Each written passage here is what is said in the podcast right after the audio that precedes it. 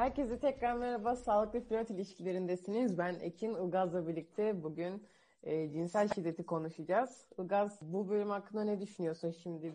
Yani biraz gergin misin? Sence nasıl bir bölüm olacak? Kesinlikle gerginim. Çok gerginim. Çünkü bence şiddet türleri arasında konuşması en zor olanı bu. Korkunç bir şey. Diğerleri de bu kadar korkunç. Ancak cinsel şiddet mahremiyet algısından ötürü en paylaşılamayan şiddet türü ve de paylaşılamadıkça da insanı en çok yiyip bitiren bir olgu diye düşünüyorum. Ne düşünüyorsun? Sence de öyle mi? Ben de öyle düşünüyorum ama yani şunu da bir belirtmek istiyorum. İşin en tarafı ne biliyor musun? Bu da öğrenilmiş bir şey aslında. Yani bence cinsel şiddetin fark etmememizin sebeplerinden bir tanesi şu. Sınır bilmiyoruz bir kere. Yani kendi sınırımızı da belirlemiyoruz. Ama bunu yani kendi sınırlarımızı belli bir yaştan sonra yapabiliyoruz. Ama biz o yaşa gelene kadar annemiz babamız bizi el alemin kucağına oturtuyor mesela. Evet, kesinlikle. Yani sadece anne babayı geçtim ama hani sokaktaki bir insan bile hani birinci derece ebeveynler bunu yapmasa bile buna izin vermeyecek olan insanlar bile olsa sokaktaki biri gelip hani aynı kadar tatlı bebekmiş deyip seni yanağını sıkabiliyor. Bu kabul edilebilir bir davranış değil aslında ama Türk toplum yapısı bunu algılamaya pek müsait değil. Bugün çok sinirliyim. Evet ve de sinirini çok iyi anlıyorum. Aklıma direkt şu örnek geldi. Toplu taşımada denk geldi mi bilmiyorum ama diyelim ki anne ayakta, baba ayakta, kucağında çocuk. Orada oturanlar diyor ki, abla ver çocuğu benim kucağımda dursun. Abi ver benim kucağıma oturtayım burada ayakta gitmesin falan. Yani orada yer vermek istemediği için anne babaya aslında yer vermek istemiyor. Diyor ki çocuk bari ayakta durmasın benim kucağımda dursun. Hı hı. Çocuk niye senin kucağında dursun ki? Bir çocuğu sevmek isterken böyle içim gidiyor. Böyle bir yanaklarına bir dokunayım, bir ellerine o dolma parmaklarını bir seveyim istiyorum ama hayır diyorum.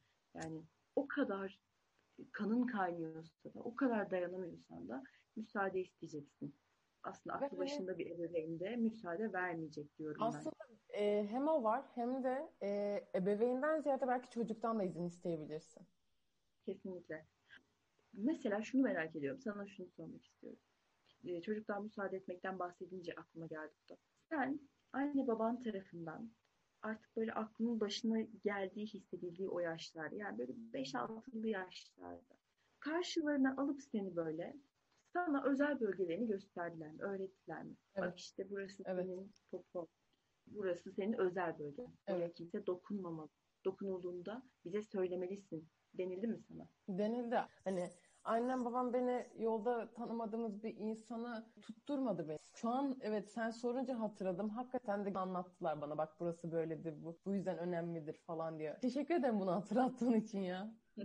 Bak bu şahane bir bilinç seviyesi. Mesela ben bunu sana niye sordum? Bana kimse bunu öğretmedi. Kendim kazandım ve nasıl kazandım biliyor musun? Bir gün zannediyorum 10 yaşında falandım. Apartmanımızda asansör bekliyordum. Genç bir delikanlı geldi böyle. Asansörün önünde birden ışıklar kapanınca, hareket sensörlü değildi ışıklar bu arada. Işıklar kapanınca benim mavi önlüğümü, ya üzerimde mavi önlük var ben çocuğum ya, önlüğümü kaldırdı ve benim popoma dokundu. Ben hayatımın şokunu yaşadım orada. Bir an kilitlendim kaldım, kıpırdayamadım yerimden. Adam sonra kaçmaya başladı. Üst komşuya nasıl koştuğumu hala dünmüş gibi hatırlıyorum.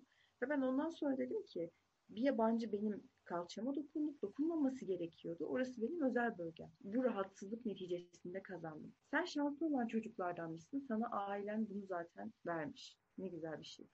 Öncelikle bunu yaşadığın için çok üzgünüm. Şunu da söylemek istiyorum. Toplu taşımada hani birinin kucağına verilmiş bir çocuk gördüğümüzde hani o çocuğun başına illa bir hani cinsel şiddet gelecek diye bir şey yok. Ama tanımadığı birinin kucağına oturması ya bilmiyorum hani biz mi çok acaba hani Batı medeniyetleri seviyesine düşünüyoruz hani bilmiyorum ama değil mi nasıl başka birine verebilirsin ki? Hani görmesen başına orada bir şey de gelebilir yani. Kesinlikle hem böyle hem de güzel bir noktaya değindin. Mesele sadece o esnada o çocuğun cinsel şiddete maruz kalabilme ihtimali değil ki. Mesele çocuğun bir yabancıyla sınırlarını koruyabilmesini öğretebilmek ona. O senin özel alanına girmemeli. Yani biz iletişimciyiz ikimiz de. İletişimciler her zaman temel eğitim olarak mesafe kavramlarını öğrenir. Yani bir insanın bedeninden kaç santimetre ötesi onun özel alanıdır. Kaç santimetre ötesi onun sosyal alanıdır. Biz aslında sosyal mesafeye yabancı değildik. Biz biliyorduk bunu. Evet. Ama bunu toplum içerisinde konuşup insanlara kabul ettiremiyorduk. Bu öyle bir olgu değildi. Sosyal mesafe bir pandemi neticesinde birçoğumuzun hayatına girdi. Ne yazık evet, ki. Evet, yani. Keşke evvelinde bilseydik de çocuklar böyle yetiştirilmiş olsaydı. Değil mi? Ya keşke. Yani ama şimdi şey demek de çok işte bencilce geliyor. Yani hani tamam artık buraya kadar geldik. Hani buradan sonrasına bakacağız artık bizim nesil toparlayacak falan demek de çok bencilce geliyor. Peki bu zamana kadar hani bu bilinçte çocuğunu yetiştirmeyenler ya da bu bilinçte yetişmeyenler ne olacak? Onların yaşadılarsa eğer hani onların yaşadıkları cinsel şiddetler ne olacak? Bilmiyorum, herkese yazık değil mi ya? Bilmiyorum, çok enteresan. Yani sınırları öğrenmek burada zaten çok önemli bir şey oluyor. Hani hem fiziksel sınırların hem de gerçekten hani prensip anlamındaki sınırlar. Ve bunları gerçekten aslında sınırların aşılmadan öğrenemiyorsun, biliyor musun? Bunları kendin hani o baskıyı, o rahatsızlığı hissetmeden galiba koyamıyorsun. Çok tuhaf bir şey. Şöyle, mesela senin gibi ailesi tarafından çocukken, küçükken bu bilinçle yetiştirilen bireyler aslında bunu biliyor. Sınırlarını korumayı biliyor. Sadece sınırların ihlal edildiğinde bunun ne kadar rahatsız edici bir şey olduğunu da deneyimlemiş oluyorsun. Hı hı. Senin gibi bu bilinçle yetiştirilenler. Ancak benim gibi çocukken böyle şeylerin eğitimi verilmeyen insanlar aslında bunun gerekliliğini ve gerekli şartlarının sağlanmadığı takdirde diyeyim daha doğrusu yaşayabileceği travmayı aynı anda deneyimliyor ve bu çok korkunç bir şey. O zaman ne oluyor? Üstünden yıllar geçiyor. Sen işte ilkokulu bitiriyorsun, ortaokulu bitiriyorsun, sen üniversiteyi bitiriyorsun. Sen belki geleceksin 50 yaşına, 60 yaşına ama senin mavi önlüğünü kaldırıp da o eteğin altındaki çocuk bedenini dokunan o adamı hiçbir zaman unutmuyorsun. Ilgaz, ama şöyle bir şey var. Evet, ben hani bu bilinçle büyüdüm ama bu yine de benim hani cinsel şiddet yaşamadığım anlamına gelmemekte. Programımıza daha böyle ilerlemeden artık cinsel şiddetin bir tanımını yapalım. Çok çünkü kaptırdık gittik. Anlatır mısın cinsel şiddeti bize? Tabii. Kadın Emeği ve İstihdamı girişimine göre cinsel şiddet, tecavüz, taciz ve istismar şeklinde gerçekleşebilirmiş. Demişler ki tecavüz girişim aşamasında kalmış olsa da tecavüz. Bu noktaya değinilmesi çok güzel. Cinsel taciz sözle ya da fiziksel temasla yapılan, cinsellik içeren, istenmeyen rahatsız edici her türlü eylem ve davranışı kapsar. Sokakta, evde, iş yerinde, toplu taşıma araçlarında tanıdık ya da tanınmayan birileri tarafından gerçekleştirilebilir demiş. Biz bugün tanınan kişilerin gerçekleştirdiği, flört ilişkisi içerisinde bulunduğumuz partnerlerimizin cinsel şiddetinden konuşacağız. Bu cinsel şiddete bir de Cinsel Şiddete Mücadele Derneği tanım getirmiş. Hı hı. Bahsetmek ister misin sen de ondan? Cinsel Şiddetle Mücadele Derneği bu konuyu şöyle açıklıyor. Kişiyi bir cinsel davranış için zorlamak, hayır kabul etmemek ve veya evet cevabını almak için ikna araçları kullanarak partnerin onayını inşa etmek. Ki gerçekten onay inşasının çok kritik bir şey olduğunu düşünüyorum. Onu da şöyle açıklamışlar. Kişinin onay göstermediği herhangi bir davranıştaki hayırı evet'e çevirmek için kullanılan, fiziksel zorlama içermeyen, duygusal baskının kullanıldığı yöntemlerdir. Örneğin tatlı ısrarlar, hediyeler, iltifatlar, kibar tehditler, kendini acındırma, partnere evet demediği için suçlu hissettirme. Ya aslında buradan şunu çıkartıyorum ben Ekin. Cinsel şiddetin içinde çok yoğun bir psikolojik şiddet var. Onay inşası dediğimiz şey, maruz kaldığın bir şey mi? Evet, maruz kaldım buna. Şimdi bizim önümüzde tabii bir kılavuz açık Cinsel Şiddetle Mücadele Derneği'nin. Orada yazan bazı cümleler vardı. Onlara bakıyordum ben de hani bunlardan bir tanesini duydum mu diye ama sanırım duymadım. Ama şöyle bir şey olmuştu. Bir partnerimden birkaç ay önce ayrılmaya çalışıyordum ve kendisine bunu söyledikten sonraki süreçlerde benimle zorla birlikte olmaya çalıştı. Yani bayağı sonradan fark ettim aslında onu. Birkaç gün sonra fark ettim tekrar bir düşününce. Yani istemiyormuşum ama hani onayım inşa edilmiş ve gerçekten eski olmaya çok hazır bir partnerimken bile bu çok rahatsız edici bir şey. Manipüle edilmişsin yani bir anlamda. Evet yani işte onu diyorum, hani evet ben bu bilinçle büyüdüm, sınırlarımı korumakla büyüdüm, bunları bilerek büyüdüm ama yine de bu benim bunu yaşamama engel olmadı. Çünkü olay sadece sınırlarını korumayı başarabilmekte değilmiş, olay bir yandan da karşındaki insanın da sınırları geçmemesi gerektiğini bilmesiymiş. Kesinlikle katılıyorum. Aynı zamanda şöyle de düşünüyorum. Mesela konuşmuştuk geçen bölümlerde. Bir kız çocuğu kolay kolay annesinin babasının karşısına oturup benim sevgilim var diyemiyor. Hı hı. Dolayısıyla anne baba tarafından bir kız çocuğu bilinciyle de yetiştirilmiyor. İşte partnerin sana şu davranışta bulunursa bu cinsel şiddettir. Şimdi bu bilinçle yetiştirilmediğin için seni rahatsız eden şeyin aslında yanlış bir şey olduğunu da kavrayamıyorsun bir müddet. Evet. Yani mesela burada biz bu yayını yapmadan önce çalışmalarımız için not almışız ve şunu yazmışız. Genç kızlar cinsel şiddeti bilmiyor. Evet, hı hı. Genç kızlar cinsel şiddeti bilmiyor. Bir genç kız zannediyor ki karşısında ısrarla onunla birliktelik yaşamak isteyen bir erkek onu o kadar çok seviyor ve o kadar çok arzuluyor ki sürekli bunu söylemek ihtiyacı duyuyor. Sen hazır değilsin ama bunu söylemiştin. Ama karşı taraf ısrarla bunu söylüyor. Kimi zaman bunu şirinliklerle yapıyor. Tatlı tatlı yapıyor. İşte kimi zaman zorbalığa çeviriyor. Şu söylemle mücadele etmeye çalışan çok arkadaşım oldu işte. Eğer sen cinsel anlamda beni tatmin edemeyeceksen, ihtiyaçlarımı karşılayamayacaksan o zaman farklı yollara yöneleyim. Yani örneğin genel eve gideyim. Genel evde bu ihtiyacımı göreyim. Bir şekilde tatmin olayım. Bu söylemlerle baş başa kalıyorsunuz. Doğal olarak başka herhangi bir kadınla, herhangi bir bireyle partnerinizi paylaşmak istemiyorsunuz. Dolayısıyla bu sizin üzerinizde müthiş bir baskı olarak sürmeye devam ediyor. Bu genellikle ilişkilerde şöyledir cinsel şiddet. Erkekler her konuda bekler. Cinsellik bizim doğamızda var. Biz bu anlamda doyurulmalıyız. İşte her erkeğin ihtiyacıdır. Yahu kadını senden farklı kılan ne bu noktada? Gerçekten yani... Bu cehaletin çok ilerlemiş bir biçimi bence. Çok enteresan. Yani kadın cinsellikten mahrum, cinsellikten yoksun bir canlı değildir ki. Gerçekten bunu inanıyorlar zannediyorum ki. Ya da bu onlar için muhteşem bir manipülasyon biçimi. Bunu kullanıyorlar. Her ikisi de çok korkunç. Yani bir kere rıza almak diye bir şey var.